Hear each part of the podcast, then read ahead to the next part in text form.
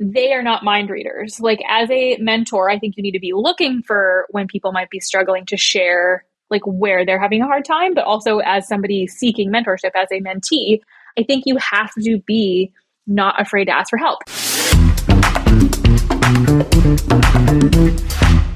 Welcome to the So You're Vet Now What, the podcast. This is a show that serves as your audio mentor in your journey as a veterinarian. And each week, our awesome host, Dr. Mariah McCauley, will be bringing you insightful short form interviews with happy, successful vets who are eager to share their career and clinical tips to make your life easier. So, whether you're a final year vet student or a recent graduate, this podcast is your trusted companion on the pathway to success in veterinary medicine. Over to you, Mo.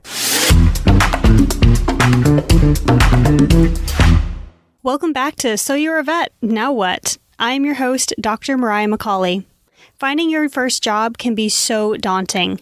Finding your first clinical mentor can be equally challenging, especially when we know that the mentorship you receive in your first year of practice is a leading factor to whether or not you stay in your first practice. To talk about this important question, I am joined today by the incredible Dr. Kirsten Rongren, who is an absolute powerhouse when it comes to talking about mentorship. In this episode, she draws from her first year in practice as we cover the important questions you should ask of your first mentor. There is so much to cover, so let's dive right in. All right, you guys, welcome back. And today I'm so excited to welcome back my friend, Dr. Kirsten Rongren. So, Kirsten, welcome. Hello. Thank you for having me again again. it's always um, crazy fun when the both of us are on the microphone, so I apologize to you guys, but welcome to the ride, essentially. So today we're talking with Kirsten, who is a veterinarian. She's working as GP locum at this point, but she's also doing so many other things, including being a consultant and content creator with many pets. She's a speaker. Like she's just an incredible mentor and human. So I'm super excited to have her on the show today. So Kirsten, I'm going to launch this question at you because your first year out in practice is super daunting. Finding a job is challenging.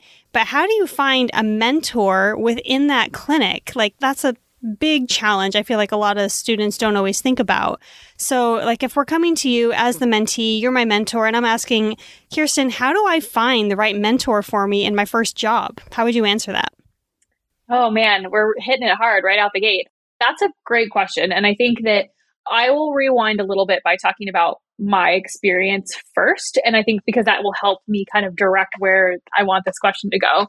So when I first graduated from WSU in 2015, I was placed in two very different environments. So I had accepted a job at a feline only practice, which like I know that people say you shouldn't quote unquote pigeonhole yourself right out of school, but I'm like, I think you should do whatever you want and make it work for you. But so I, I took a job two days a week at a feline only practice, which many of you know was with Gary Marshall, who is my mentor and very good friend.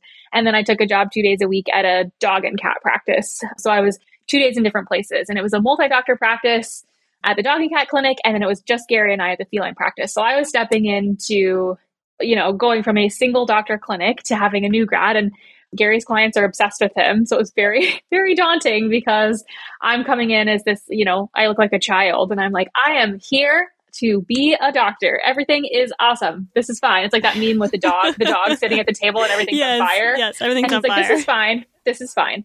So with Gary, it was very much like, this is it. It's like he and I, and we got to make this work. And I was very lucky that we did not have to try very hard for that relationship to be easy. And I think the things that made that successful right out the gate was I needed a mentor, he needed an associate. He is a wonderful teacher and a very patient human, and I like to learn. So, but I needed a lot of hand holding. Like, he had to put a lot of work in to make me comfortable doing the things that I needed to be doing as a doctor. And so, that was a little bit more of like a we kind of had to figure out a way to make it work between us because it was just he and I. So it was like we have to figure out what works for us. Now, and that, like I said, I'm very lucky that that worked out because our personalities jive very easily and it worked out. And we can talk about why later. But on the other hand, like going into my other practice, which was also great, but it was, you know, the boss, me, and, you know, a couple associates. And so I, at first, I think my boss was kind of trying to figure out like okay i have this new grad and i don't know that she's ever had to train a new graduate before and i i kind of she did a wonderful job, but I kind of just felt like a burden asking for help. And I didn't know what to ask for. I didn't know what I needed necessarily right out the gate. But what I discovered is the person who I think I felt the most comfortable going to was actually the person who was closest to me in age. So the other associate that I kind of glommed onto, God bless her, I kind of was like, listen, I am going to need a lot of help. And I'm pretty confident when it comes to communication, which made my life a lot easier. I think that that's where a lot of new graduates struggle, is just feeling comfortable communicating things with clients and having confidence in doing so. And so I just kind of said to her, her name is Kim, and I love her dearly. I was like, I need help. And she also was a WSU grad, so she was a Coug. So I was like, please help me. and that really made a huge difference.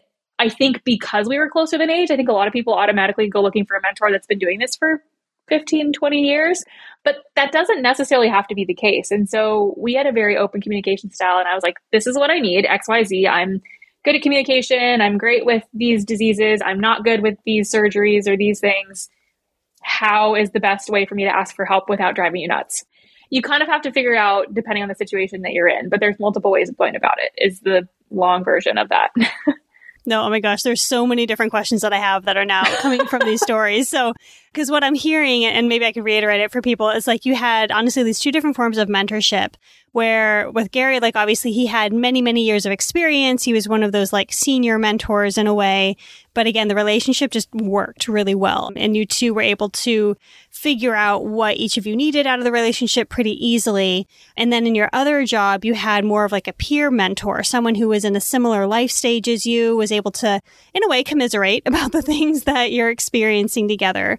And so like both of those levels of mentorship are so so valuable and if you can have multiple levels of mentorship within your practice like that is something you should look for it's not just how do i find the one mentor that i'm going to have but looking for how can you be a mentor and get mentorship from the different people in your practice so that's one thing to kind of keep in mind as i was hearing from your story as well so take me back to so you're working with Gary, like, and you mentioned that you needed a lot of hand holding. And so, was there like a sit down conversation that you two had where you were like, I need help with this? Or he said, Hey, I think you might need help. Like, how did that conversation flow so that you could A, identify your sticky areas and B, come up with a plan to actually get you through and build your confidence in those areas?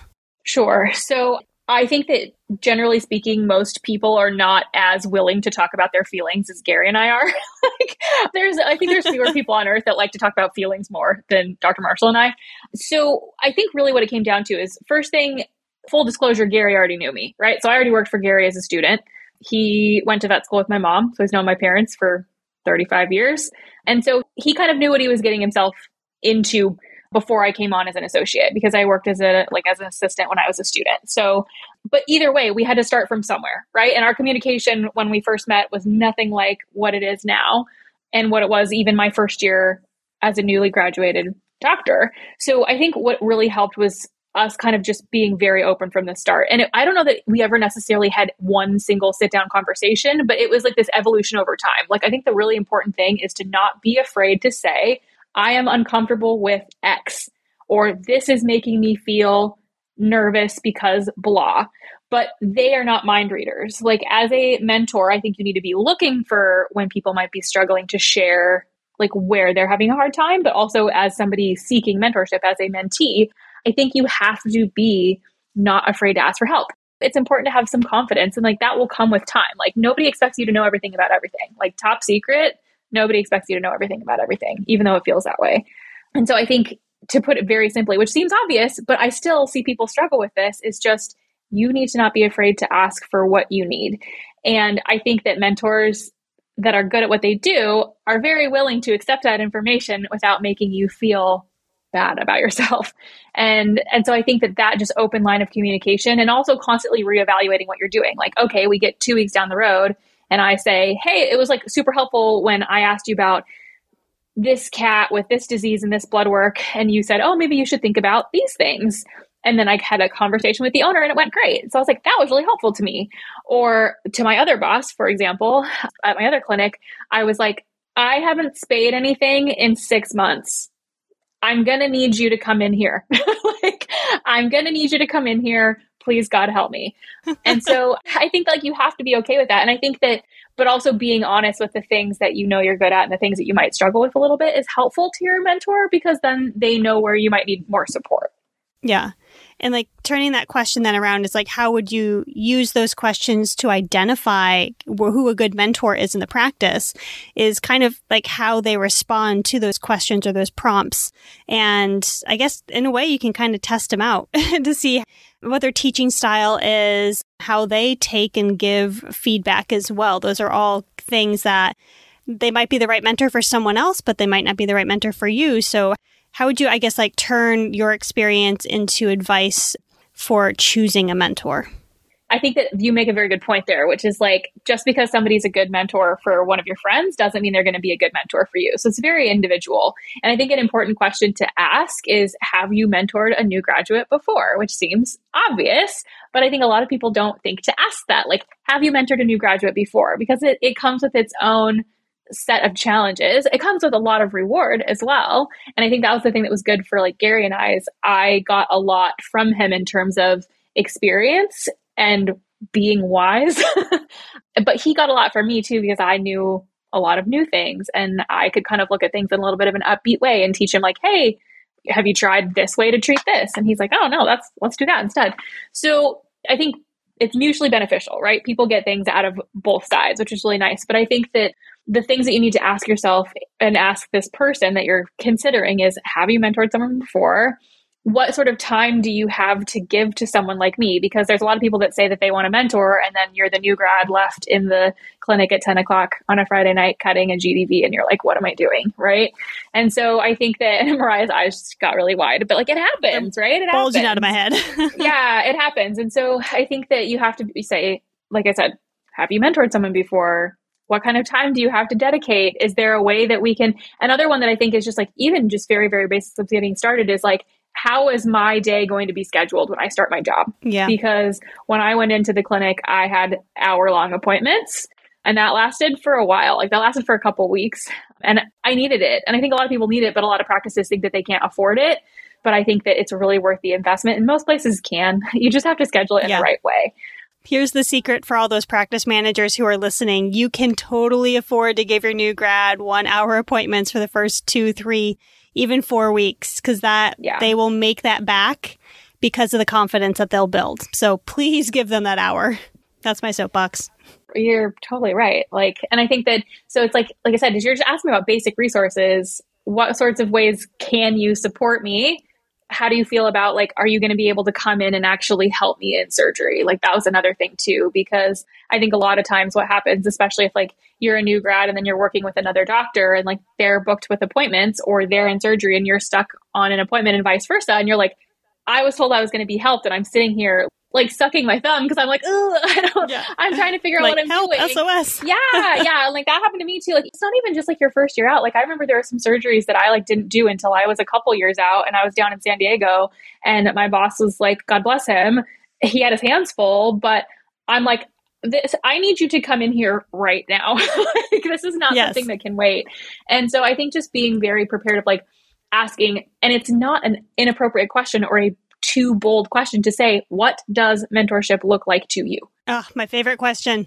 Yeah, just because you think you're on the same page doesn't mean you are. So, what does mentorship look like to you? What resources do you have available to provide me with extra help? This is what I'm looking for a mentor to me because I straight up said, and especially even when I got hired at my second job, I said, I have not done a lot of surgery because I have worked at two practices where my bosses do a lot of surgery, and that's fine with me because I'm a medicine girl. I'm a radiologist and an internal medicine person at heart. And so I was like, I'm going to struggle more with surgery because I've done it less. And my boss was like, okay, I can work with that. And like now, as a relief vet, I'm like, I don't cut. Like, I'm like, I do consult only. I'm going to be the best cat vet you've ever had. Come in here. I'll pull some teeth too because I'm good at that. But I was like, I'm not going to cut. And people are like, awesome, great. So I think it's just it's knowing where you think you might need more support, where your strengths are, and not being afraid to say, this is what I need. What is it that you are looking for and what do you have to provide to me? And I think people are afraid to ask that. Less so now, but I still think people are afraid to ask that. Yeah. It's like they're afraid to ask because they think that they'll be thought less of. But honestly, if you can identify, I mean, obviously, as a new grad, you don't know where all your weaknesses are. Like, that's just being a new grad. You haven't had enough experience to expose those weaknesses. Or I guess I wouldn't call them weaknesses, they're just gaps more than anything. So, Yeah. being able to take the time again ask what does mentorship look like to you as a mentor? What's my schedule going to be look like? What kind of support am i going to have? How are we going to revisit these gaps that i have? How are we going to set up a program to make sure i build my confidence in these areas? Like those are all big questions that you can be asking of your mentor and so through that you can identify again where your own weaknesses or gaps are because like I know for you and I we both have questions that looking back on it I'm like man I really should have asked this. So like for you I guess in the last couple minutes we have like what were some of the questions that you as a mentee wish you had asked of your mentors that could have maybe been a catalyst for a faster progression and confidence. Yeah. Oh my gosh, that's a hard question. I think probably it might even just be like reiterating a lot of the same things we've already said, but I, I wish that I would have been more vocal sooner about what I needed and what I was going to be able to get. And so I think that a lot of us, a very good proportion of us, come off as very confident, very capable individuals because we are confident, we are capable. That's how we got here. However, I think that we get knocked back a few pegs in just our own brains when we go into practice because it's like you hit a new pace, it's a new world out there. And I think that sometimes mentors and practitioners that have been out for a bit forget that it's a little scary to get to, you know, take off your training wheels and go full speed. And so I think it's just not being afraid to say, like, this is something that I am uncomfortable with. This is something that I feel unsure of. And I think that if you frame it as a, I want to make sure I'm doing this to the best of my ability, what is there that we can do together to make it so that that can happen? And I wish that I would have been more just very blunt, like blunt and straightforward about that. I am nervous Yeah. about X because why? How do we make Z happen with the resources between the two of us? And mentors that are good at what they do are going to look at that and be like, great, let's go. They're not going to look at you and be like, oh my gosh, this is so much work and it's not worth it. They're going to look at you and be like, heck yeah, let's go. Here's what we should do. Because they appreciate you wanting to put the work in and they appreciate you vocalizing what you feel like you want to do or what you need to improve because it's only going to benefit them in the long run. Honestly, I would echo the exact same thing. I might just put a little more emphasis on how are we going to structure this so that we can both be successful.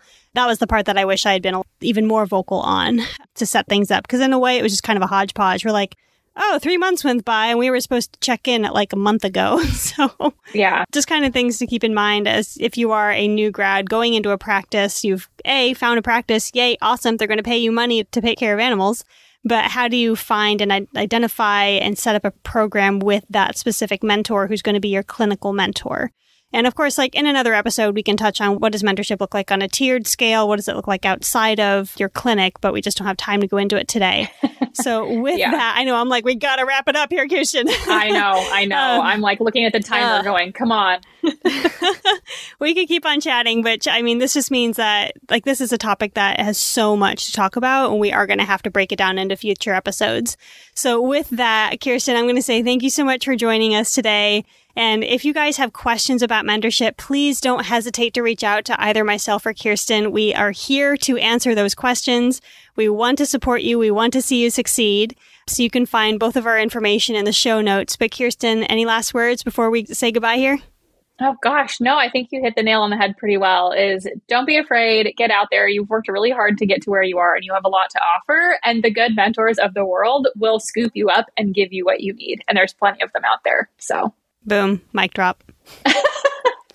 thank you. I worked really hard on that. I practiced all day. All right. Well, guys, thank you so much for joining us again for another episode. But until next time, y'all, see ya.